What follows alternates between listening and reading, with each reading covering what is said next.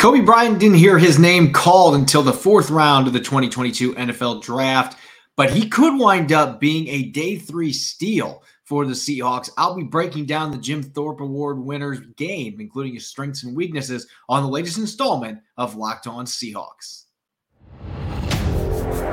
You are Locked On Seahawks, your daily Seattle Seahawks podcast, part of the Locked On Podcast Network. Your team every day.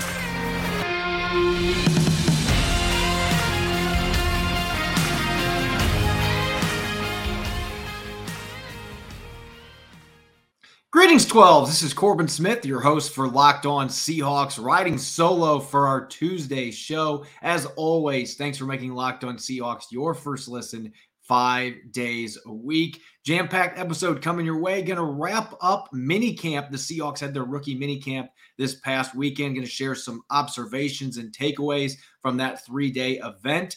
Going to be sharing some thoughts from the 12s. Many of you listeners sending in some thoughts on Seattle's off season for Twitter Tuesday. And I'll be sharing some strengths and weaknesses for Coby Bryant, Seattle's fourth round quarterback out of Cincinnati. Now for your lead story here on Locked On Seahawks. The Seahawks wrapped up their annual three-day rookie mini camp on Sunday. Not surprisingly, Pete Carroll was glowing at the end of the event about his incoming nine-player rookie class and some of the undrafted players as well. Like any rookie mini camp, no contact, very limited in what they can actually do football wise on the field. So, as far as takeaways and observations go, I'm not going to sit here and tell you that Charles Cross looks like the next Walter Jones because haven't gotten to see him play football. But my first big takeaway from this weekend, you can see the athleticism in this incoming draft class, including the two tackles, Charles Cross, Abraham Lucas. That's what I was looking for this weekend because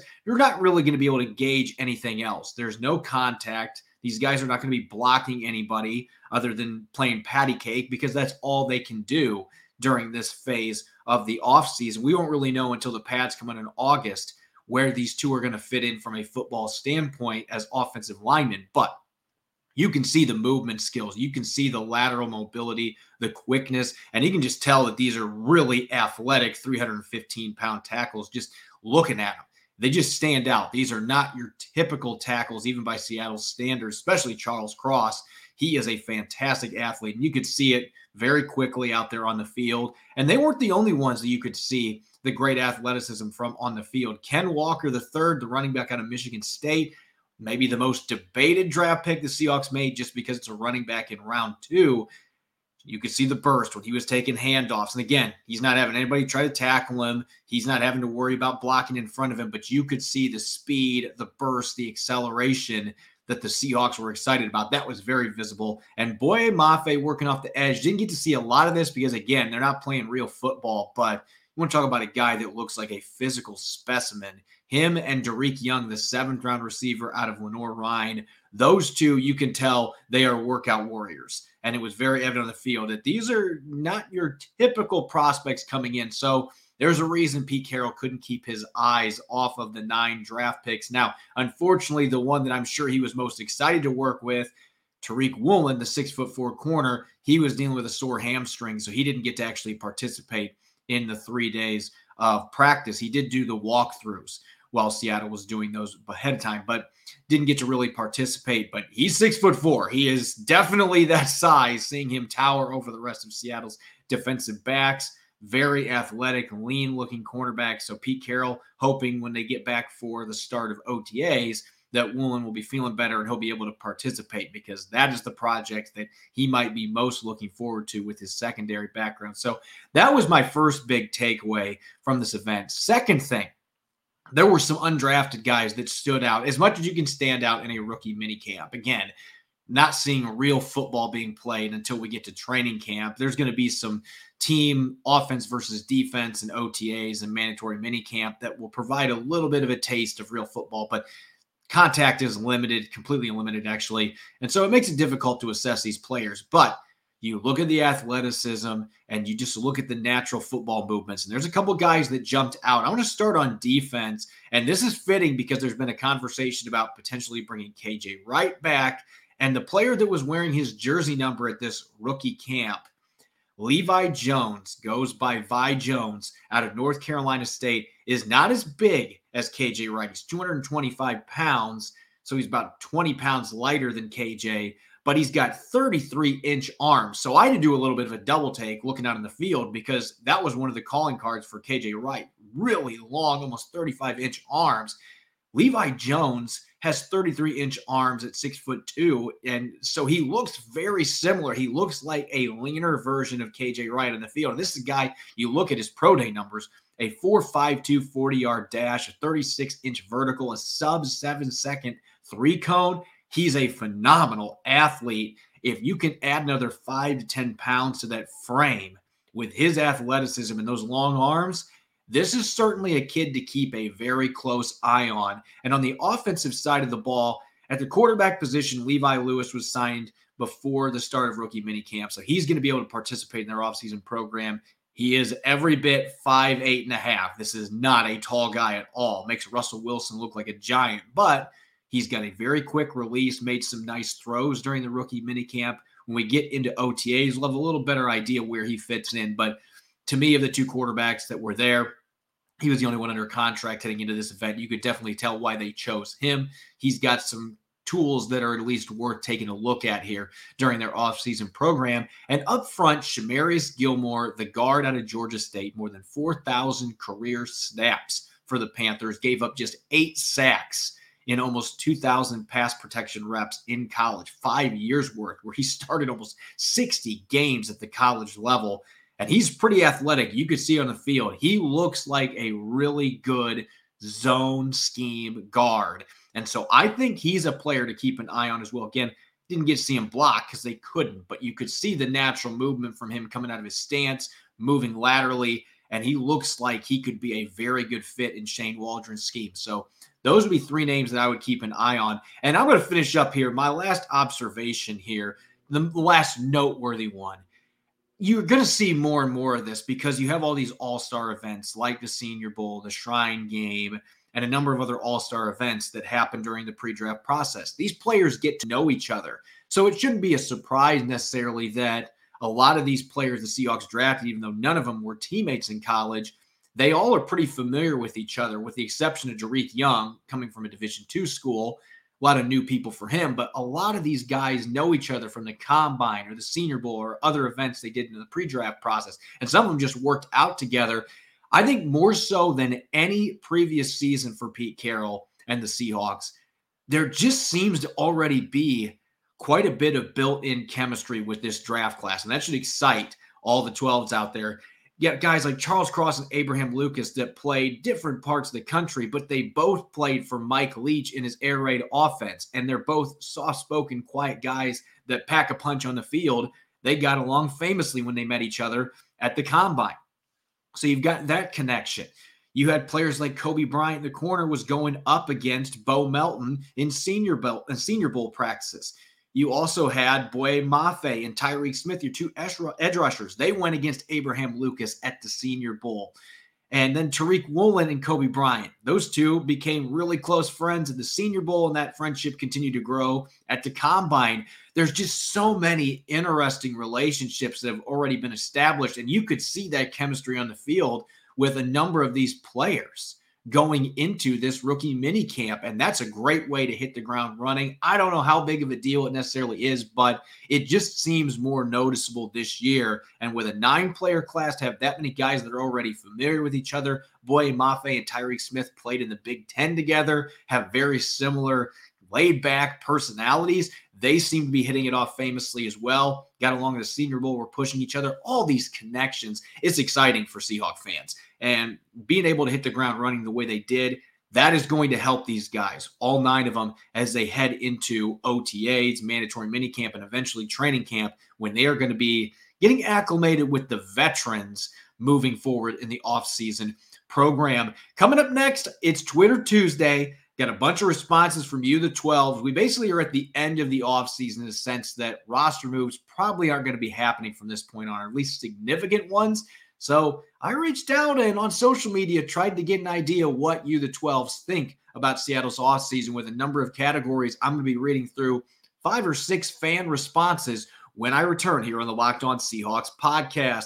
Our partners at Bet Online continue to be the number one source for all your betting needs and sports info. Find all the latest odds, news, and sports developments, including this year's basketball playoffs, Major League Baseball scores, fights, and even next season's NFL futures. BetOnline is your continued source for all your sporting and waging informational needs, from live betting to the playoffs, esports, and more. Head to their website today or use your mobile device to learn more about the trends in action. BetOnline, where the game starts. You're listening to the Locked On Seahawks podcast, Tuesday edition. I'm your host, Corbin Smith. Thanks, as always, for making Locked On Seahawks your first listen five days a week. I like to call this kind of the dead zone of the offseason, even though you've got mini camps and OTAs going on all across the country. Free agency has slowed down to a halt. The draft is now in the rearview mirror. Undrafted players have been signed. Pretty much most of the rookie mini camps to this point have already been completed as well.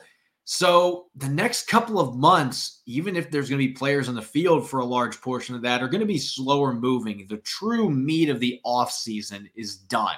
The hay is in the barn. And with that said, bringing back Twitter Tuesday, I reached out to all the 12s with four categories for you to provide answers for. What you thought was the best move the Seahawks made this offseason, the biggest head scratcher, the move that you wish the team would have made, and the best draft pick. Some of you added an extra category or two, which I really enjoyed, but we had over 50 responses this morning to this. Obviously, I can't read through all of those. There was some overlap, but I'm looking forward to reading through a number of these fan submissions to kind of gauge how Seahawks fans are feeling coming out of this offseason and going into the 2022 campaign. So, without further ado, let's get to our first one here. And this is coming from Fez, JB underscore HUDs.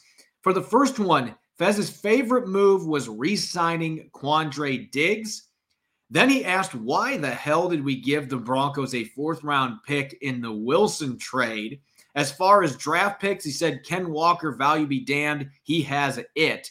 And then for the movie wishes they would have made, he said, I wish they could have got more in the Wilson trade. So you kind of see a little bit of a pattern with this response. Seems like Fez was not happy with the Wilson trade in general. And this is what I would tell you. I looked at that trade when it happened, and I was still I was very surprised because a few days before that, I was thinking if they were going to make this trade, there's just not a team that seems like the right fit out there. But the Broncos offered them three veterans that they really liked, including one of them being a young quarterback they still felt had some potential. They got two firsts, they got two second round picks, and they got a fifth round pick. In order to even out that trade, they had to put in the fourth round selection, which maybe that's the difference between getting a third and a second second round pick. And so, from John Schneider's perspective, it's worth it to throw that early day three pick in there.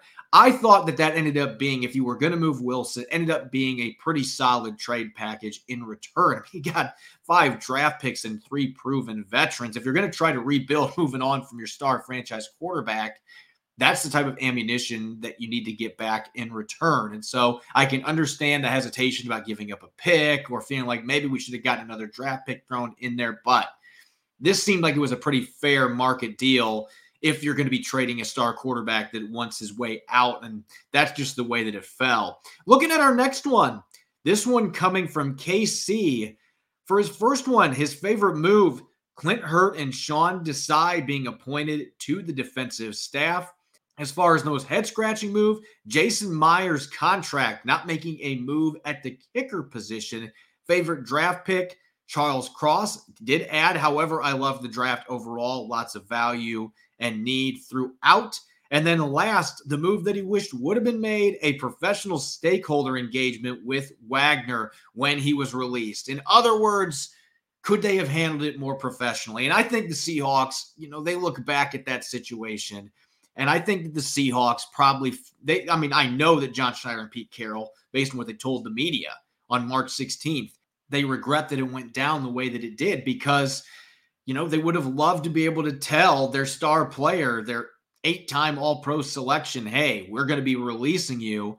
And instead, somebody from inside the organization leaked it to a reporter. And suddenly Bobby Wagner's finding out that that's what they're going to do through social media. And that's not how any star player wants to find out that they're going to be released. So I think the Seahawks, if they could have a mulligan there, they absolutely would change it. They did things, but there were some factors that made it more difficult for them to be able to do it the way that they wanted to. And Pete Carroll was holding on to the last minute because this is not what he wanted to do. He loves Bobby Wagner. So I'm not defending the Seahawks organization because it shouldn't have happened this way. But sometimes during the offseason, when you're trying to make these moves, preparing for free agency, sometimes unfortunately stuff like this happens. And I don't believe they were looking to slight Bobby Wagner.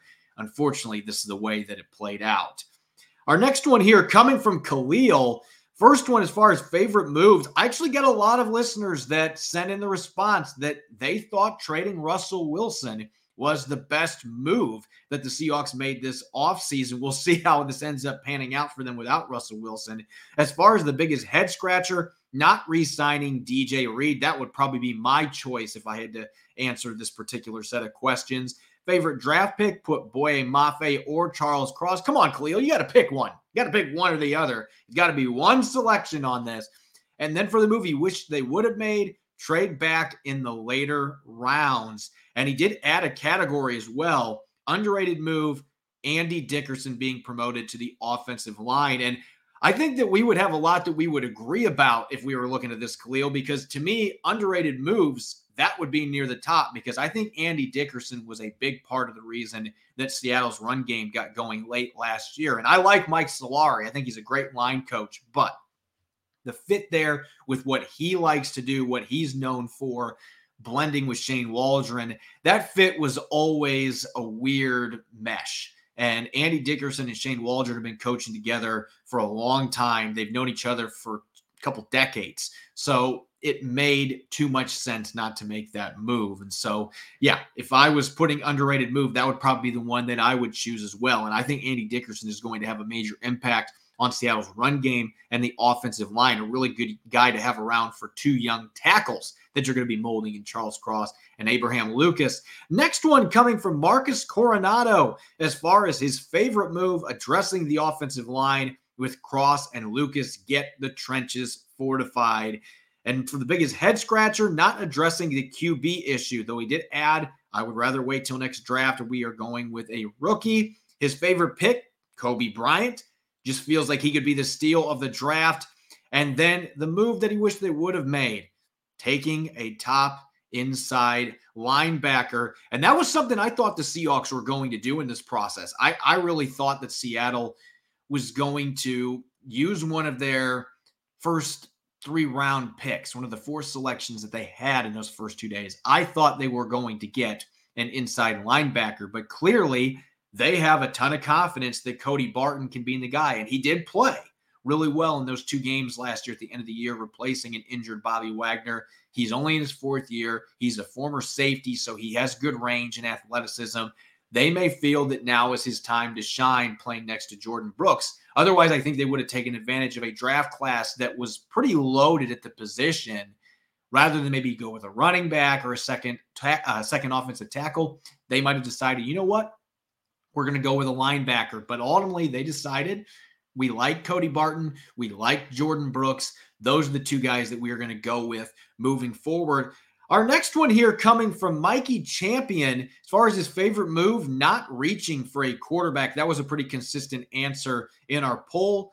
Biggest head scratcher, Will Dissly with his three year, $24 million contract. Favorite draft pick, Charles Cross. And the reason that I put this one on here, move that Mikey wishes the Seahawks would have made trade DK Metcalf. I can't say that anybody else on this poll had that for the move they wish the Seahawks would have made. There were some of you that had DK Metcalf for an extension on some of these things, but not to trade him.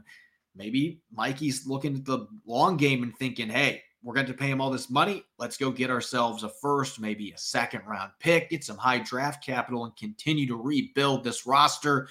I would argue he's 24, one of the best young receivers in football. You don't have a quarterback under contract next year. You have no excuse for getting rid of him, especially because he wants to be in Seattle. But you could make some arguments if you're truly a team that's going into a rebuild, why you maybe would consider exploring that if a team gave you the right offer and they threw a king's ransom that you simply could not turn down. And for our last one here, this is coming from Chris Phillips. Moving on from Russell Wilson and Bobby Wagner. So, this is again a common theme. Most fans in our poll were saying these are moves they actually thought were the good moves to make because they got a good return on Russell Wilson and they knew that Bobby Wagner was going to cost a ton of money and was a player in decline. As far as the biggest head scratcher for Chris Phillips, not extending DK Metcalf. So we just had to not trading Metcalf, in this case, not extending him up to this point. As far as favorite draft pick, Coby Bryant was getting a lot of selections in this because of the value in the fourth round. I'll be talking more about that player here in a few moments. And for his movie, wishes they would have made drafting the long term answer at center and inside linebacker. We just talked about the inside linebacker position. But if you're looking at the center spot, that was another position that I thought maybe Seattle, with one of their early selections, might try to find their long term answer because Austin Blythe didn't play very much last year for the Chiefs, and Creed Humphrey was their starter. And Blythe's on a one year deal. So who knows if he's going to be your long term answer. I thought Seattle would explore possibly doing that, but this was not a deep draft class, at the center position. And once the first handful of guys went, then the Seahawks didn't have a lot of options. They didn't force the issue just to draft a center for the sake of drafting a center. And instead, they attacked several of their other needs. And they're going to be holding out hope that Austin Blythe this year can be the guy. And we'll see what happens next offseason. If Blythe has a good year, maybe he's long term answer playing in a system he's familiar with. He's worked with Waldron and Dickerson with the Rams, was a starter there for several seasons. So now he's going to look to carry that over here in Seattle with them running more of a zone heavy scheme. So we'll see. It could be a second straight year where they end up regretting not taking a center, but this was not a great center class. Once you got past the first handful of guys, there was a big drop off. Coming up next, I'm going to continue our Inside the Seahawks draft series. We've gotten through the first three rounds. Now going to the fourth round, a player that I just mentioned a few times in those polls from fans as a favorite pick, and that's Coby Bryant, the corner out of Cincinnati. What strengths and weaknesses does he bring to the table? I'm going to be breaking his game down coming up here in the third quarter. You're listening to the Locked On Seahawks podcast. This podcast is brought to you by Rock Auto. With the ever increasing numbers of makes and models, it's now impossible for your local chain auto parts store to stock all the parts you need. Why endure often pointless or seemingly intimidating questioning and wait while the person behind the counter orders the parts on their computer, choosing the only brand their warehouse happens to carry? You have computers with access to rockauto.com at home and in your pocket. Why choose to spend 30, 50, even 100% more for the same parts from a chain store or car dealership? For example, why spend $353 for a fuel pump at a chain store when you can get it for $216 from Rock Auto? Rock Auto prices are reliably low for every customer, and they have everything you could possibly need, whether it's brake parts, tail lamps, motor oil, even new carpet and steering wheel covers. Go explore their easy to use website today to find the solution to your auto parts needs. Go to rockauto.com right now and see all the parts available for your car or truck. Right locked on in there. How'd you hear about us box so they know we sent you? Amazing selection, reliably low prices, all the parts your car will ever need. RockAuto.com. You're listening to the Locked On Seahawks podcast, Tuesday edition. I'm your host, Corbin Smith. As always, thanks for making Locked On Seahawks your first listen five days a week. Continuing our Inside the Seahawks draft series. Last week, Rob and I broke down Charles Cross, the number nine overall pick. We also tackled the second round selections, Boye Mafe out of Minnesota and Ken Walker III out of Michigan State, and wrapped things up with Abraham Lucas, the tackle out of Washington State. Going to be switching to day three here. And this is where the Seahawks and every other team is looking for bargain values. And with pick number 109, you've got to believe the Seahawks may have picked one of the bigger diamonds in the rough for early day three in this 2022 NFL draft class in Coby Bryant from the University of Cincinnati. Now, he was overshadowed with the Bearcats, and for good reason. Ahmad Sauce Gardner, the number four pick in this draft class. In my opinion, the number one defensive player in this draft class. You could maybe make an argument the number one prospect in this draft class, a six-three corner with 4 4 speed, didn't give up a single touchdown in coverage his entire college career. when you have a player like that playing across from you, that certainly makes it difficult to become a household name. But at the same time, Coby Bryant was the one that won the Jim Thorpe Award last year as the nation's top defensive back. It was not Ahmad Sauce Gardner, interestingly enough. Now, you could make the argument there if you looked at the film, you looked at the stats that they picked the wrong Cincinnati corner. But the film that I've watched, I don't think there's a huge gap in terms of football talent between these two. I thought that Bryant was probably going to be an early third round selection. And one of the big reasons for that is he doesn't have the size that Gardner does, and he's not near the athlete, in particular, his change of direction. That would be the biggest weakness for me coming into the NFL. There are some clear athletic deficiencies for him. He ran a 4 3 1 short shuttle, which is in the eighth percentile for cornerbacks. In other words, it's really slow. That's poor agility testing. And he just wasn't able to recover on that in his pro day. It just was not a good time. But he did run faster in the 40 at his pro day than the combine, was able to cut it from the four fives down into the 447 range. And so he was able to improve that. His top line speed is not that bad. He's got pretty solid overall speed. It's the change of direction stuff that's worrisome. And the fact that he's 6'1, 193 pounds, not the biggest corner, not a small corner necessarily either. And he plays a little bigger than that, but he just didn't have the physical tools and athletic tools that Sauce Gardner has. So obviously, Gardner was going to be the one that was picked early in the draft, and Bryant was going to sink a little bit. He fell further than I thought he was going to, right into the Seahawks' lap. So Let's break down his game here. Let's talk strengths first. When we're looking at Coby Bryant coming from the University of Cincinnati, the first thing that jumps out to me when I've watched tape, and Seattle is always looking for this when they are breaking down corners and safeties. They want players that play with physicality, that like to go out there and do the dirty work. And this is a kid that will go up and he'll press you, he'll play press coverage, he'll he'll play physical football at the line of scrimmage, get receivers off their mark when they try to release from the line of scrimmage. And the other thing that he's got really going for him, and I think this was especially attractive for the Seahawks this year, his plus ball skills. We're talking about a guy that had nine interceptions and 26 pass breakups during his college career at Cincinnati. And part of the reason that he was able to do that, yes, he's got great ball skills, but it's his instincts. And you hear this a lot of times with ball hawking corners and safeties the ability to run the receiver's route and then undercut it. That is what this kid excels at. And he does it without drawing penalties. He just has a knack for slithering by receivers, undercutting throws without making much contact and picking them off or generating pass deflections. He even showed this at the rookie minicamp this past weekend. They're not supposed to be playing a football, but instincts take over. And he nearly had an interception. He was upset that he didn't haul it in and ended up falling out of his fingertips. But this is a kid that plays with outstanding instincts, and that helps him compensate for some of the athletic flaws in his game. He has a very high football IQ. So you couple that with the ball skills, the ability to finish, even if he didn't show that this weekend at the mini camp, that's what really set him apart from a lot of his peers is he's a finisher. And this is a guy that had some big plays against really good football teams. 2 years ago against Georgia had an interception in that game and that was obviously not the year that Georgia won at all but that was still a loaded Georgia football team. And he had a nice interception in the end zone. So he has played well in the limited opportunities going against elite competition, as did Ahmad Gardner. So that should give the Seahawks plenty of excitement with him coming in the league. He's a very polished player and he will come up and he'll play against the run. Again, that physicality.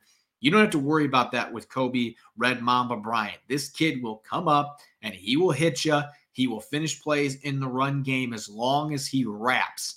So that's the real key. But this guy checks off a lot of boxes for Seattle. He's a really good zone corner. He plays a physical brand of football. He has plus ball skills for a team that didn't generate many turnovers last year. That will be very welcome in the secondary.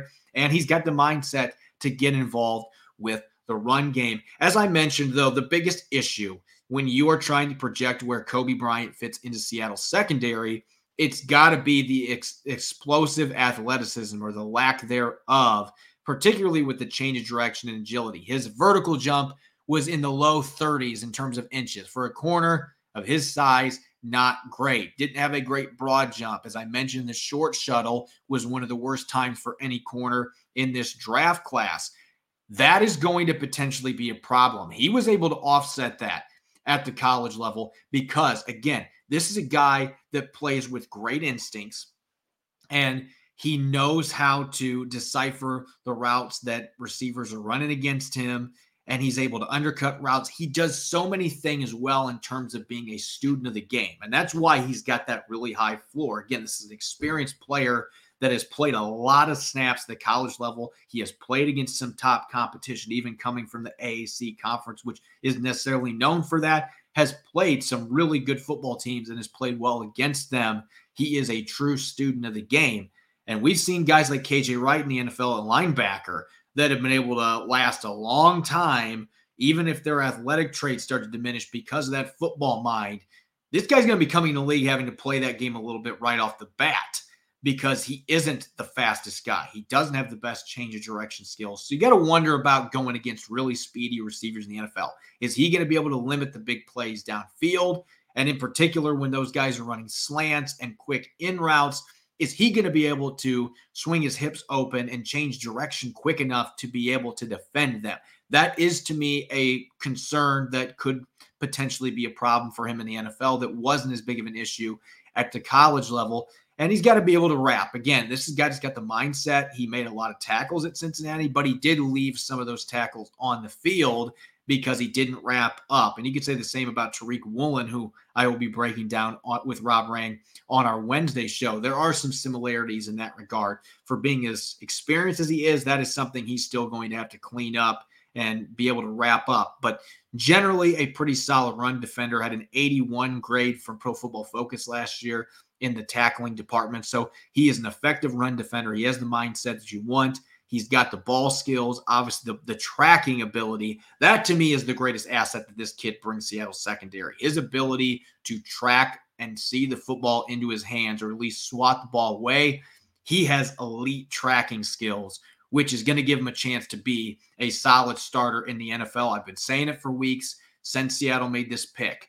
I don't know if he wins a starting job in week one, but aside from Charles Cross and maybe Abraham Lucas, to me, of Seattle's rookies that they are bringing in in this draft class, he might have the best chance to make an impact as a starter immediately. You've got Sidney Jones at the other cornerback spot, who I think will be a starter. Seattle's going to play it as a competition, but I think with the money they paid him, he is going to be a starter as long as he's healthy. The other cornerback spot, you're going to have Tre Brown coming back. We'll see if he's healthy enough for the start of training camp coming off a patellar tendon injury. If he's not back, you're going to have Artie Burns. Maybe Tariq Woolen's going to play his way into the competition earlier than expected. I think that's going to be tough sledding for him. He's got a lot to improve upon before he's ready to play on Sundays. But you've got the Tre Brown versus Artie Burns battle. And you might even want to throw a guy like John Reid into the mix there potentially as well. But I think you look at this cornerback group, then Coby Bryant absolutely has a great opportunity to be able to play his way into early defensive snaps, maybe even start in week one, because this is such an experienced player that has such great instincts and ball skills.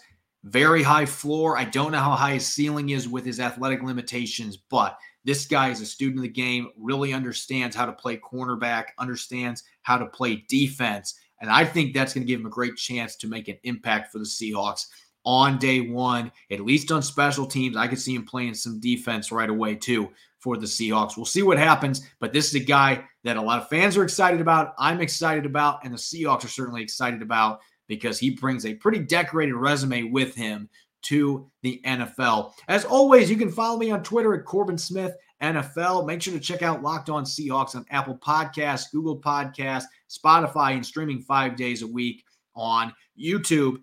Make sure to check out the Locked On NFL podcast as well. The schedule may be dark this time of year, but the NFL never stops, and neither does Locked On NFL. Get insights and opinions from hosts, including Ross Jackson, Chris Carter, and Tony Wiggins, plus local Locked On NFL hosts repping all 32 squads. There's no offseason for real fans, so make sure you're subscribed to Locked On NFL on YouTube and wherever you get your podcast. Coming up on tomorrow's show, I'll be rejoined by Rob Rang. The two of us are going to start diving into the depth chart a little bit, maybe some way too early 53 man roster projections on the offensive side of the ball. And we're going to continue our Inside the Seahawks draft series with another cornerback, Tariq Woolen, the fifth round pick out of UTSA, checking out some strengths and weaknesses in his game as he prepares to embark on his NFL career with the Seahawks. As always, thanks for listening. Enjoy the rest of your Tuesday. Go Hawks.